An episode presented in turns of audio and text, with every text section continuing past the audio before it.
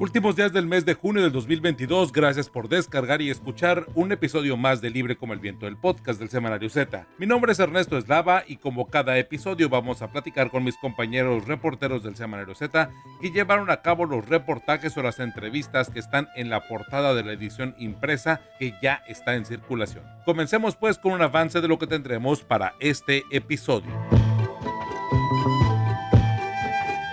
Mantente informado en el Semanario Z y súmate a nuestras redes sociales. En Facebook nos encuentras como Semanario Z, en Twitter como arroba Z Tijuana, en Instagram como arroba Z.tijuana y en TikTok como Semanario Z.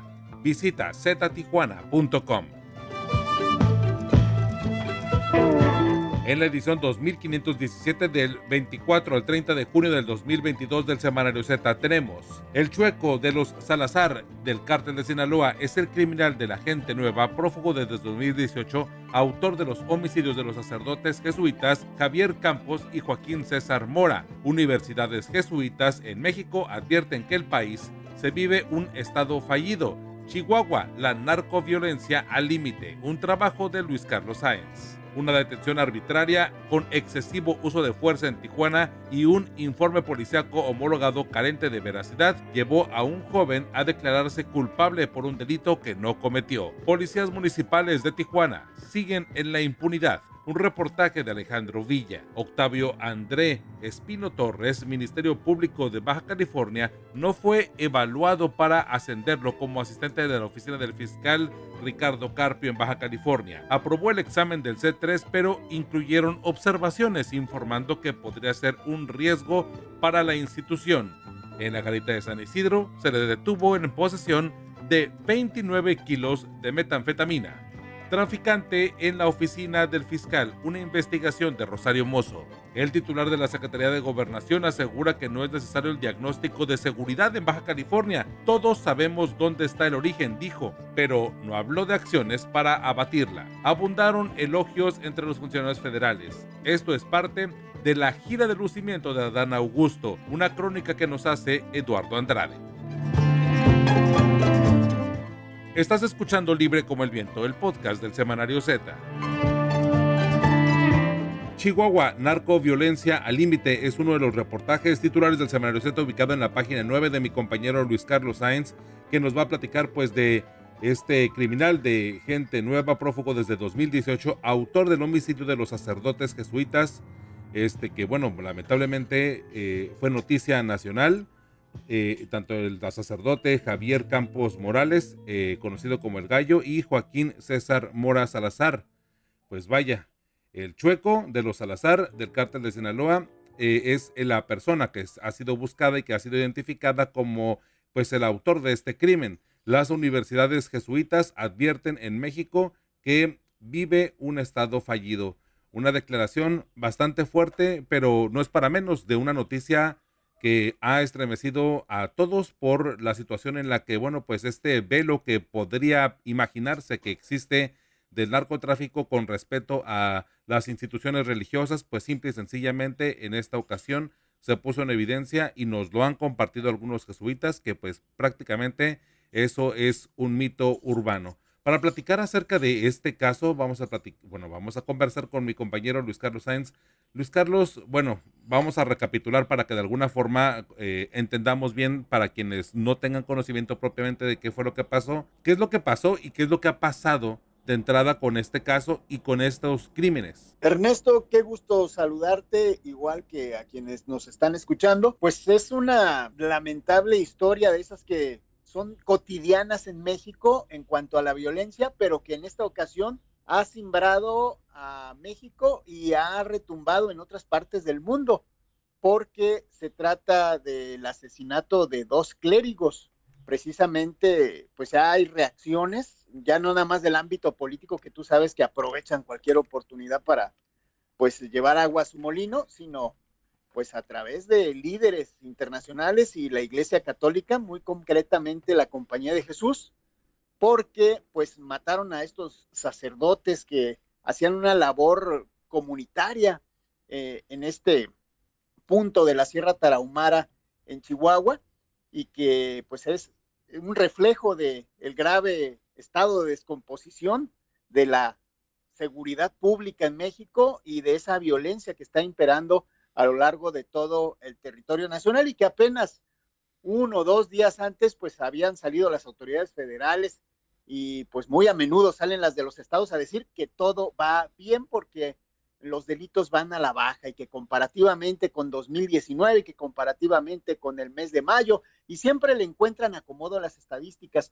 pero bueno, se ha registrado este mes de junio una serie de acontecimientos terribles en varias partes del país y este es el más notorio porque ha causado hasta la reacción desde el Vaticano.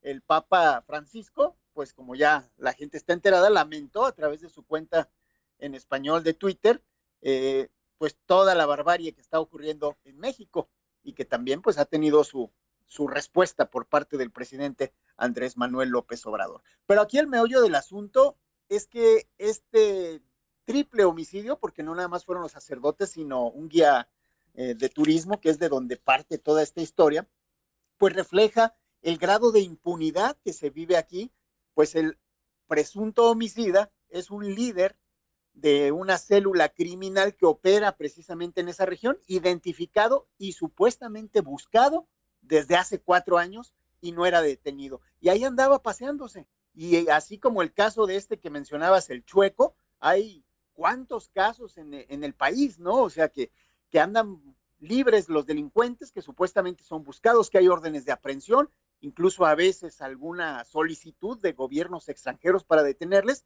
y andan campantes debido a la corrupción y a la impunidad que prevalece en México. Sí, muy este alarmante y lo que tú comentas, bueno, estoy viendo ahorita aquí el semanario Z y bueno, aquí viene la fotografía precisamente de, de quien eh, ha sido señalado y que las autoridades están buscando, digo, nada más como para poder abonarle, de José Noriel Portillo Gil, alias El Chueco, está la fotografía y de hecho hasta hay una recompensa, este, aproximadamente, bueno, no aproximadamente, hay una recompensa de 5 millones de pesos para quien dé y aporte información veraz, eficaz, eficiente y útil que conduzca directamente a la captura de este personaje que a final de cuentas, bueno, pues eh, de acuerdo a las investigaciones, sería quien ejecutó, quien pues de alguna les quita la vida a estas tres personas como tú comentas.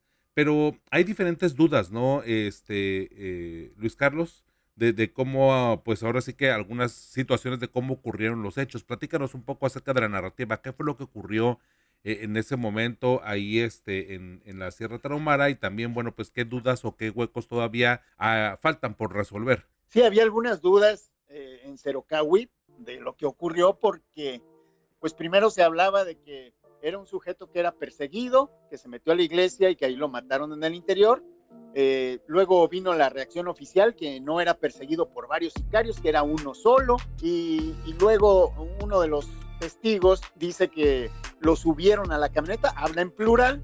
Bueno, todo ese tipo de dudas se ha ido acomodando conforme han pasado los días.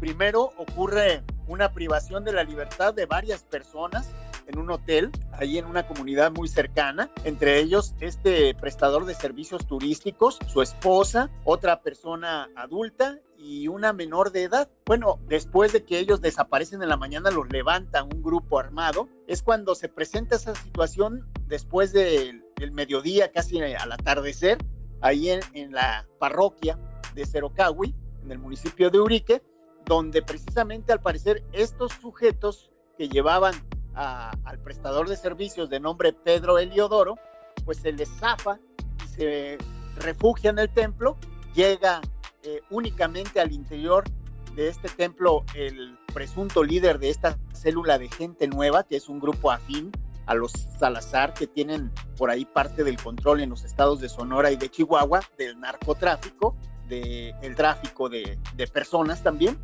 y se introduce, hacen alboroto, salen dos de los sacerdotes a ver qué es lo que estaba pasando y en ese momento este presunto criminal, eh, José Noriel Portillo, le dispara a Pedro Eliodoro. Eh, uno de los sacerdotes se aproxima al cuerpo ya inerte de la víctima para pues, prestarle auxilios espirituales y en ese momento lo asesina también este sujeto apodado el Chueco. El otro sacerdote eh, se aproxima, le llama la atención, le dice que por qué hizo eso y también le dispara privándolo de la vida. Es cuando un tercer sacerdote jesuita, en este caso Jesús Reyes, sale también al escuchar todo el alboroto, le pregunta que por qué hizo eso y, obviamente el presunto criminal no le da respuesta, únicamente empieza a jalar los, los cuerpos de las personas hacia el interior, de, hacia el pórtico de la parroquia, y es cuando otros dos sujetos colaboran para subir los cadáveres en la caja de un, de un pick-up para llevárselos. Y es hasta ahí la versión con la que nos quedamos. Después viene el despliegue de la Guardia Nacional, del Ejército Mexicano, de la Policía Estatal de Chihuahua, porque pues se robaron o se llevaron los, los cadáveres de las tres víctimas. Fueron dos días de incertidumbre hasta que finalmente eh, aparecieron por ahí en un paraje donde este sujeto presuntamente los abandona. Y hasta el momento, pues solo se tiene identificado a José Noriel, eh, alias el Chueco, sin que se sepa quiénes son los otros integrantes de la célula y que también habrían participado en este triple asesinato. Y el perfil de, de precisamente del apodado El Chueco, ¿cuál es? ¿Quién es esta persona? ¿Cómo es que sigue libre? ¿No? Tengo entendido que, bueno, a lo que ha comentado durante la semana el presidente López Obrador, eh, habló acerca de que incluso pues está identificado por cierta parte de la comunidad ahí en la Sierra Tarahumara y en Chihuahua sobre eh, como patrocinador de incluso eh, equipos deportivos, equipos de béisbol. ¿Qué perfil tiene? ¿Qué, ¿Por qué sigue libre? Bueno, es un sujeto que, como decíamos, es líder de una célula y como muchos de estos personajes son apoyados o protegidos por los policías locales, por las autoridades administrativas, y como bien mencionas, pues era una persona muy visible que ahí estaba sábados y domingos en campos deportivos y patrocinando a diversos equipos, en tanto pues eh, eh, se dedicaba y también seguramente reclutaba a gente eh, a través de, de actividades deportivas para participar en hechos ilícitos en toda la Sierra Tarahumara, son varias comunidades y vinculado a este grupo de gente nueva. En 2018 se le identificó como el presunto homicida de un turista norteamericano. Se libró una orden de aprehensión por ahí en un juzgado de control de distrito en Arteaga. Eh, se emitió el mandamiento judicial, lo tiene la fiscalía desde, desde entonces y supuestamente se le ha buscado. Eh, a través de investigaciones Z pudimos saber que ha promovido por lo menos dos juicios de amparo, ambos en 2020 se le, le fueron negados, pero pues ahí acudía incluso pues a las audiencias, a los juzgados para tratar de luchar contra su orden de aprehensión, no lo consiguió, pero pues no le preocupó porque seguía desempeñándose eh, de manera muy visible. Y estamos hablando de que, como ocurre en todo el país, estos grupos delincuenciales tienen algún tipo de apoyo para crecer, si no, no, andarían tan campantes. Maña grande, apoyo grande también, ¿no? Desde policías hasta secretarías de Estado en los estados y desde luego a nivel federal. Entonces, pues eso es el, lo que se sabe de este sujeto, muy violento, como se puede advertir, y que presuntamente, de acuerdo al testimonio del padre Jesús Reyes, al que no le hizo ningún tipo de daño, pues estaba probablemente drogado este sicario delincuente de, del grupo afín al cártel de Sinaloa. Vaya la situación en la que en la que nos encontramos y, y a final de cuentas que no haya, pues digo, responsables, sé que la investigación va empezando y que eh, ya hay indicios, ya hay una línea que seguir, pero pues qué, impunidad, ¿no? A final de cuentas las, los, el, foco de este ataque pues son dos personas que se dedican, como bien dice el, eh, eh el término coloquial, ¿no? De, llamarle a los jesuitas eh, y de que ellos mismos se nombran la compañía de Jesús, que pues prácticamente siguen órdenes y siguen este, misiones espirituales. Me refiero a órdenes porque es como una instrucción que se tiene y que es un objetivo que ellos cumplen, que tengan que ver con meramente situaciones de atención y de, y de espiritualidad y que terminen en este tipo de, eh, pues involucrados y perdiendo la vida en un probablemente pues malentendido o probablemente nada más querían atender un llamado y creyeron ellos que pues al final de cuentas lo que se tiene que salvar primero es la vida humana y que hayan terminado con así con, con su vida de ambos sacerdotes, de tanto de Javier Campos como de Joaquín César Mora. Pues Luis Carlos Sainz, tus redes sociales, cómo mantenernos en contacto para poder seguir pues debatiendo y platicando acerca de este tema que se ubica en la página 9 del Semanario Z que ya se encuentra en circulación. En Twitter me pueden encontrar a través de la cuenta arroba Luis Carlos, ahí estoy a sus órdenes. Perfecto Luis Carlos, pues te leemos y muchísimas gracias por este avance y este amplio panorama sobre lo que ha ocurrido porque creo que de pronto hay quienes esporádicamente ven los noticieros, leen los portales, nos están al pendiente con nosotros, pero que como han pasado los días, pues esta historia se ha ido reacomodando y bueno, nos compartes un panorama ahora sí que muy completo sobre lo que ha ocurrido para que no le pierdan la pista y bueno, pues ya continuar leyendo en el semanario Z. Muchísimas gracias, Luis Carlos. Gracias, Ernesto. Un fuerte abrazo para todas y para todos.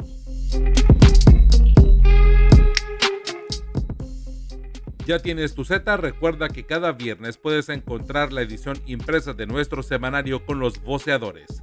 Z, libre como el viento. Traficante en la oficina del fiscal es el reportaje titular del semanario Z que ya se encuentra en circulación en la página 26. Habla del caso de Octavio André Espino Torres, Ministerio Público de Baja California, que fue pues detenido en la garita de San Isidro en posesión de 29 kilogramos de metanfetamina. Eh, no fue evaluado para ascenderlo como asistente en la oficina del fiscal, pero aprobó el examen del C3, pero incluyeron observaciones informando que podría ser un riesgo para la institución. Es de lo que hablaremos un poco con mi compañera Rosario Mozo. Rosario, bueno, ¿de qué va este caso que se dio a conocer pues prácticamente en los últimos días? Como mencionas Ernesto, en esta nota retomamos el tema de la captura de Octavio Espino, el agente del MP que en febrero del 2022 había sido adscrito como asistente del jefe de la oficina del fiscal general de Baja California, Ricardo Iván Carpio Sánchez. El hombre de 36 años, con nueve años de carrera en la institución, la mayoría en la Fiscalía de Adolescentes, había sido detenido desde el martes 7 de junio, pero el tema no se hizo público hasta 11 días después y de forma incompleta, cuando la misma En víspera de conmemorar los 13 años del Centro de Evaluación y Control Confianza, emitió un boletín enlistando resultados de la coordinación que tienen con las autoridades de Estados Unidos e informó como cosa perdida que habían dado de baja a un agente del Ministerio Público de nombre Octavio N por no presentarse a laborar, del que posteriormente se habían enterado no llegó porque lo habían detenido importando sustancias controladas y cometiendo felonías. Eh, habían encontrado escondida en la carrocería del, la droga había sido encontrada escondida en la carrocería del auto del, del hombre. Eh, los agentes del puerto fronterizo encontraron casi 30 kilos de metanfetamina, droga que colocada del lado americano tendría un valor de 96.800 dólares aproximadamente. Y aunque Espino aseguró que no sabía de la droga y solo había cruzado porque iba a comprar un traje, el joven fue capturado después del mediodía, cruzando en un día laborable y sin pedir permiso a su jefe para faltar. Y en los días siguientes, la prensa hizo público que se trataba de esta persona que además trabajaba directamente en la oficina del fiscal. Rosario, bueno, de entrada como que algunos, de hecho algunas eh, declaraciones, algunos, eh, pues sí, testimonios habían comentado que recientemente el automóvil pues eh, había sido reparado. Y por otra parte, bueno, la defensa por parte de la fiscalía fue precisamente argumentar que Octavio Espino era un agente con un historial limpio y que tenía aprobado los exámenes de confianza, pero resulta que esto no era totalmente real o del todo real. Sí, de, de, inicio te tengo que decir que conversamos con algunos compañeros de Espino y todos se manifestaron sorprendidos, no solo sus amigos. Destacaron que no se le veía el interés por el dinero ilegítimo, ni ropa de marca, ni cosas de marca, ni siquiera su auto eh, era de, de, lujo, ni el lugar donde vivía era una casa de interés social rentada, no tenía deudas, no tenía esposa, novia, salvo una tarjeta de crédito, con, pero nada extraordinario. Y aprovecharon también para comentar lo que acabas de decir, que eh, unos días antes de ser capturado, el carro este Nissan que le fue asegurado había estado en el taller, sugiriendo que pudo haber sido una mula ciega. Eh, esas personas que, que tienen normalmente documentos para trabajar en el lado americano y que son usadas por los narcotraficantes sembrándoles droga, usualmente o las echan en la cajuela o las pegan con imanes, pero nunca hablamos de cantidades tan grandes y menos de que las metan en, en, en, en la carrocería de los autos. Pero bueno, eh, no supieron explicar por qué no se había presentado a trabajar ese martes, por qué no pidió permiso para ausentarse, ni por qué había decidido justo ese día cruzar a, a comprar un traje. En cuanto a la entrevista que tuvimos con Brenda Valdés Jaramillo, la directora del Centro de Evaluación y Control y Confianza, confirmó que en noviembre del año pasado el agente Octavio Andrés Pino confirmó que en noviembre del año pasado el agente Octavio Andrés Pino Torres fue sometido a dos exámenes de evaluación, uno de confianza y otro de promoción. Dijo que aprobó los dos, pero explicó también que el C3 solo lo había aprobado en un ascenso como agente del Ministerio Público y solo fue aprobado para esas funciones y que jamás lo enviaron para ascenderlo como personal de la oficina del fiscal, donde tiene acceso a otro tipo de información y otro tipo de recursos. Y en cuanto a los resultados de los exámenes de control y confianza, reiteró que los aprobó, pero que el C3 hizo observaciones. Z le preguntó si esas observaciones tenían que ver con que él pudiera cometer el tipo de delitos en el que fue sorprendido y, y la funcionaria respondió que son observaciones que ellos consideraron que podrían ser un riesgo para la institución y, es lo que ellos advirtieron, pero no pueden comentar lo que detectaron porque es información confidencial. Bueno, Ernesto, esta y otras declaraciones y datos son los que los lectores de Z podrán encontrar en la edición de este, que está actualmente en circulación de Z. Así es, ubicado en la página 26, un caso eh, polémico e interesante por estar tan cerca del de, el titular de la Fiscalía General del Estado y pues a final de cuentas no deja de sorprender que un agente del Ministerio Público esté involucrado precisamente en el trasiego de droga por simplemente por el choque de, tareas de lo, del conflicto que hay entre lo legal y lo ilegal y la conducta que pues a final de cuentas él como persona decidió. Eh, Rosario Mozo, pues muchísimas gracias por este avance. Cada viernes por la tarde puedes descargar un episodio nuevo de Libre como el Viento, el podcast del Semanario Z. Encuéntranos en Spotify, en Google Podcast o en iTunes. Suscríbete y no te pierdas Libre como el Viento, el podcast del Semanario Z. Policías municipales aún en impunidad. Inocente sentenciado. Es un trabajo periodístico que nos presenta Alejandro Villa. Un seguimiento un tanto de lo que ha ocurrido con algunos agentes policíacos que se encuentran bueno, en la investigación, en investigación o que incluso, bueno, pues sus casos siguen impunes eh, por abuso de autoridad u otro tipo de delitos contra la ciudadanía. Alejandro, este, bueno, pues, y también ah, vamos a hablar acerca de una detención arbitraria con excesivo uso de fuerza y bueno, con una carente veracidad por parte de los policías, pues llevó a un joven a declararse culpable por un delito que no cometió. Platícanos un poco acerca de lo que vamos a leer en el semanario Z. Sí, bueno, pues primero saludarte a ti y al auditorio de, este podcast libre como el viento. Eh, pues sí, en esta ocasión hablo, es otro caso más de brutalidad policíaca que hemos venido documentando, que he estado documentando eh, ya varias semanas. Tenemos como cuatro o cinco semanas constantemente sacando casos de personas que han sido víctimas de la policía municipal, de esta brutalidad policíaca.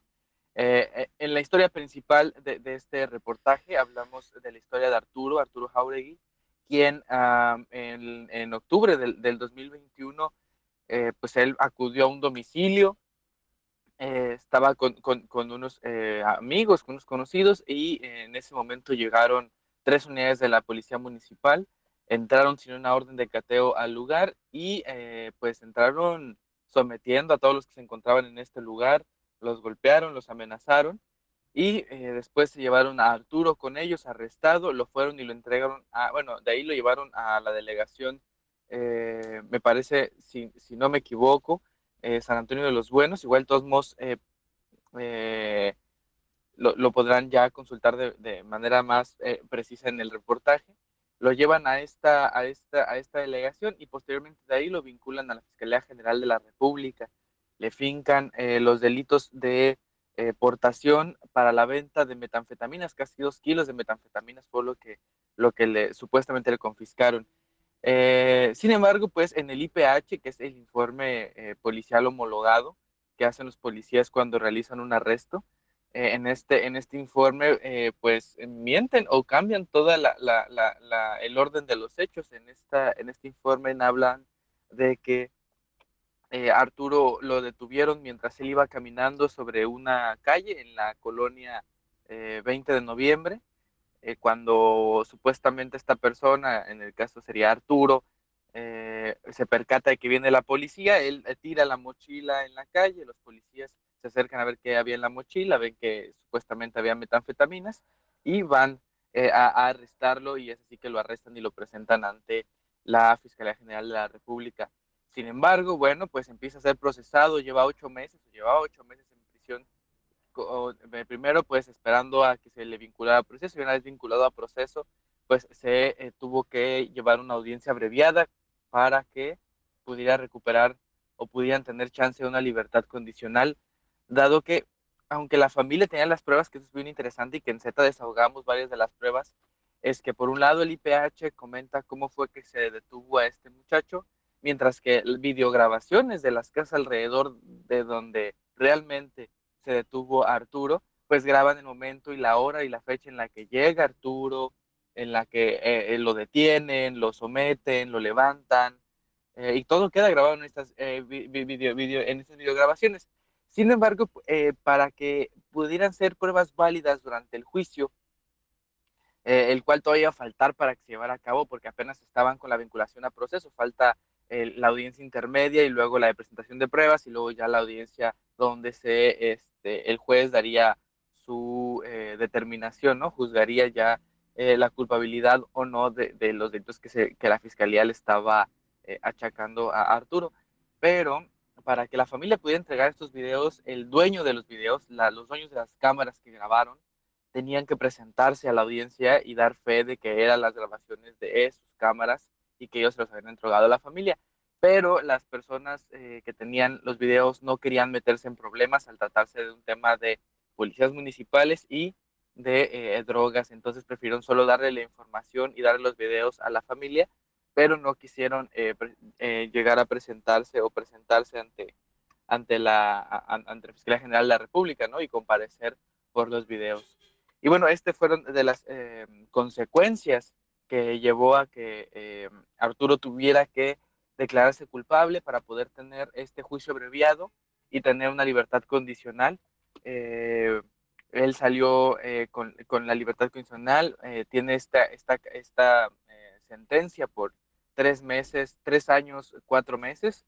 Se le, eh, originalmente era por cuatro años, pero se le restan los ocho años de, este, los ocho meses, perdón, que estuvo eh, eh, bajo arresto o, detenido en la prisión de la mesa, mientras se hacía la vinculación a proceso y se determinaba su estatus jurídico. Ese es más o menos en rasgos muy generales el caso central y le dimos seguimiento a los otros casos que hemos llevado con anterioridad el caso del joven Cabrera que eh, circuló y se hizo, muy mediático por unos videos que circularon donde la policía municipal lo traía golpeado y amarrado en, una de las patrullas y ah, después desapareció el joven y volvió a aparecer días después ya sin vida.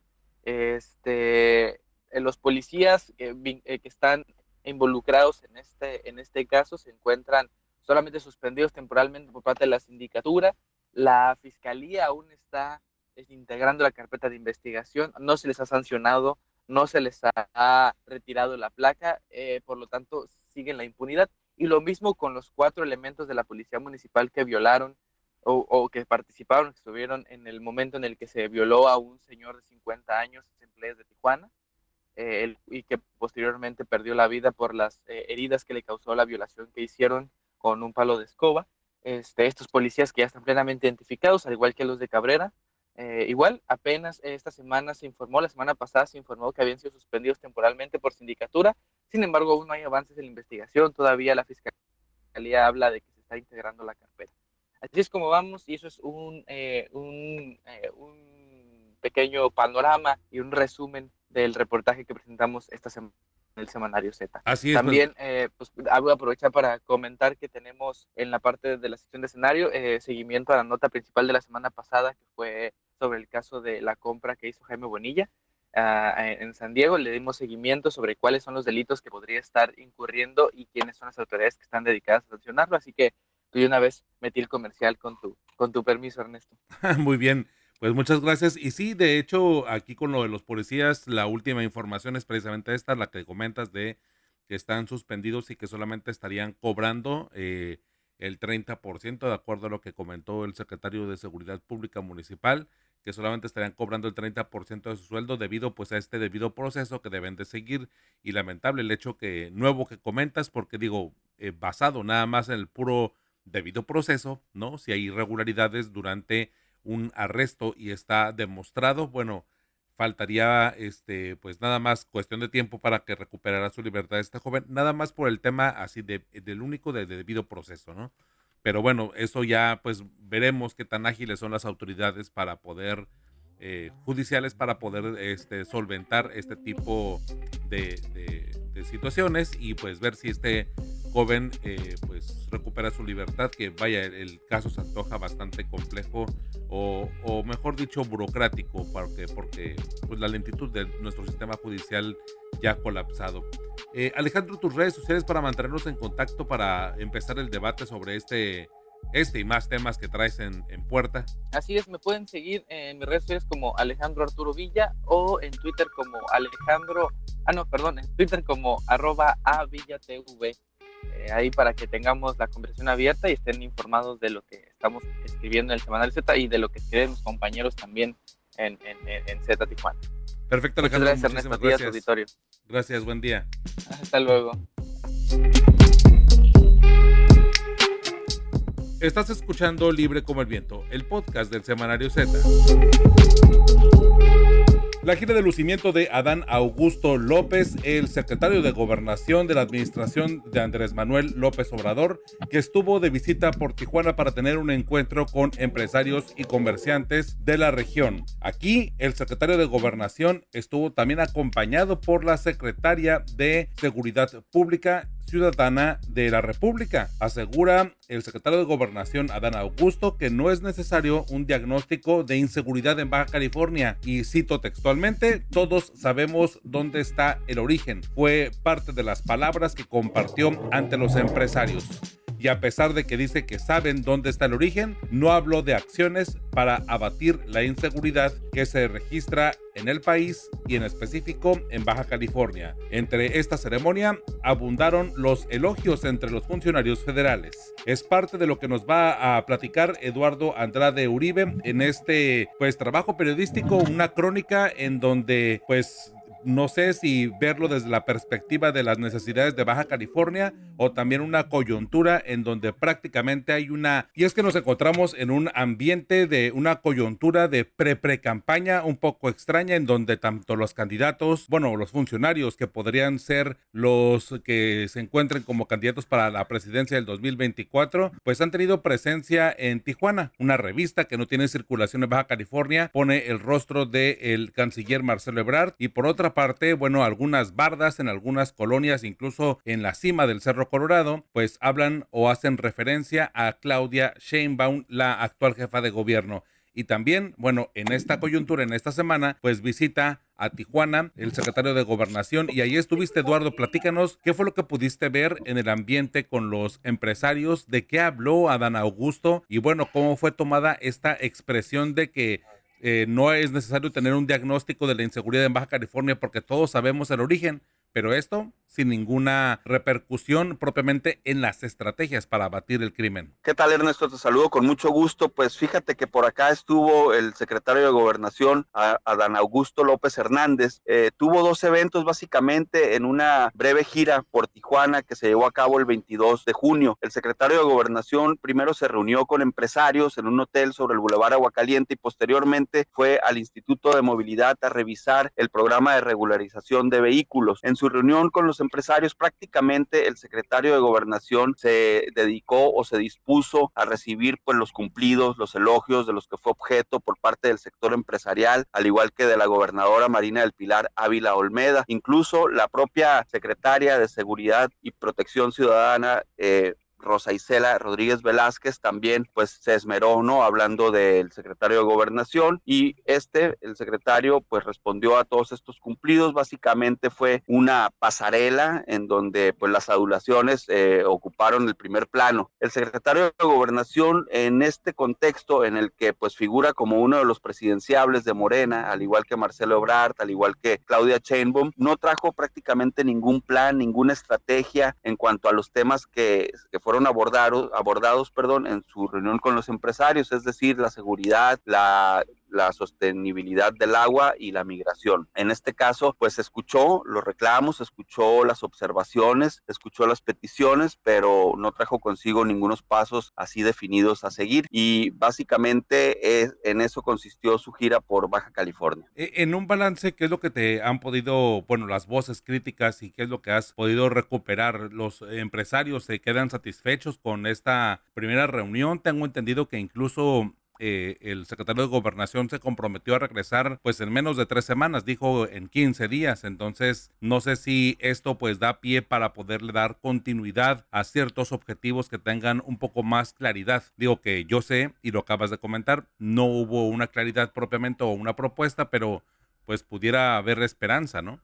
Sí, mira, Ernesto, en este caso, eh, los principales observaciones, las principales observaciones, las principales peticiones que se le hicieron al secretario de Gobernación, sobre todo en su reunión con empresarios, fue en primer término el asunto de la seguridad, que justo cuando él estaba en este encuentro, sí, justo cuando él estaba en este encuentro con los empresarios, pues acá en Tijuana, aquí en Tijuana, se suscitaron hechos violentos eh, con la marca del crimen organizado. En la zona del río eh, se, se, llevó a cabo el hallazgo de dos cuerpos encajuelados con un narcomensaje inclusive. También en la delegación Otay Centenario aparecieron restos humanos en bolsas de plástico. Esto marca el clima de violencia en el que vino el secretario de Gobernación aquí a Tijuana y que pues durante el día se siguió eh, desarrollando en esas condiciones de, de, violencia, en esas condiciones de actos delictivos y el secretario de Gobernación aún así pues no, no presentó un, un plan de seguridad, no habló de algún anuncio, no anunció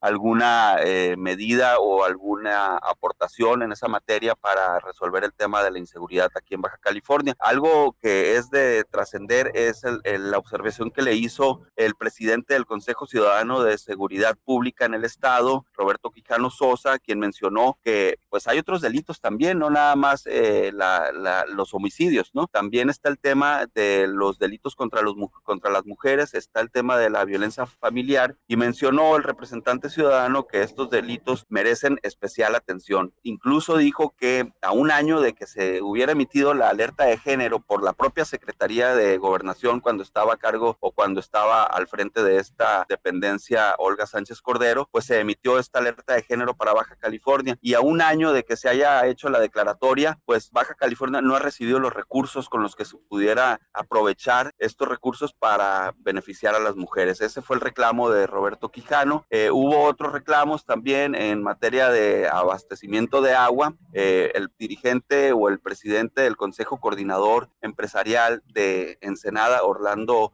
Sánchez, también le dijo al secretario que aproximadamente entre el 60 y el 70% de la población mexicana ya padece esta problemática. Y por otro lado, Francisco Rubio del Consejo Coordinador Empresarial de Tijuana también habló de que se han perdido 84 eh, mil aproximadamente empleos en Tijuana, precisamente por el fenómeno migratorio que tiene que ver con el hecho de, de que migrantes se suben a los camiones que van por el callejón de exportación en la aduana de Tijuana, en lo que es la garita de Otay, y pues por esta situación, los conductores de los camiones son detenidos y pues son despojados de sus visas y de sus certificaciones. Esto implica que pues la cadena de producción se interrumpe y pues hay una pérdida subsecuente de empleos.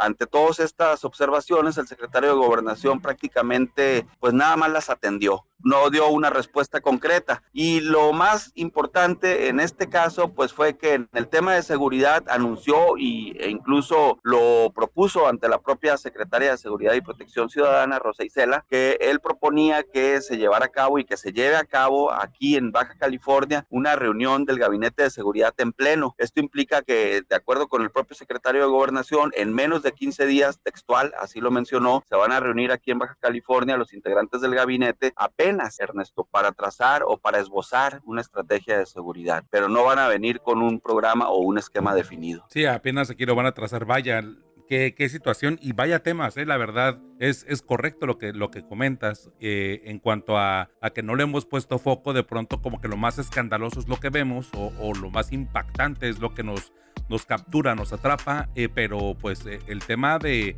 los feminicidios, de esta alerta de género que no se le dio un seguimiento apropiado. Digo, probablemente a lo mejor las autoridades estatales o las locales sí han estado buscando los recursos, pero bueno, la alerta se emite y no han llegado, no han generado programas.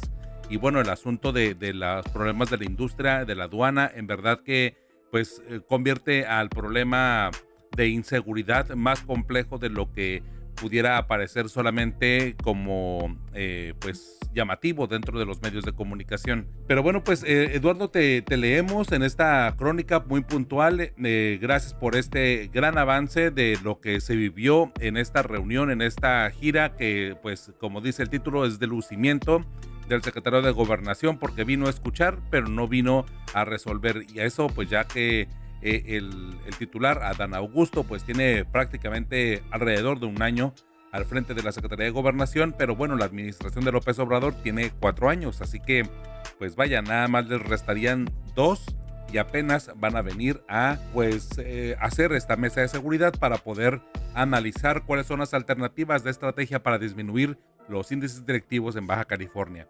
Vaya situación. Este, Eduardo, tus redes sociales para mantenernos en contacto. Así es, Ernesto, gracias. Mi correo electrónico es eduandradeu.gmail.com y mi Facebook es Eduardo Andrade Uribe. Perfecto, Eduardo, te leemos y muchísimas gracias por este avance. Muchas gracias, Ernesto. Y bien, cada viernes lo decimos y lo seguiremos reiterando. Cada viernes por la tarde puedes descargar un episodio nuevo referente a nuestra edición impresa del Semanario Z. Así que gracias por acompañarnos en este episodio. También gracias a mis compañeros Luis Carlos Sáenz, Alejandro Villa y Eduardo Andrade por su participación en este episodio gracias a nuestra editora general de información Rosario Mozo, Adriana Barrobello y a René Blanco, co-directores del Semanario Z, y al valioso apoyo de todo el equipo de periodistas y de personal administrativo del semanario, mis compañeros. Soy Ernesto Eslava y me encuentras como arroba Ernesto Eslava en todas las redes sociales. Los espero, ya lo saben, el próximo viernes con un episodio nuevo de Libre como el Viento, el podcast del Semanario Z.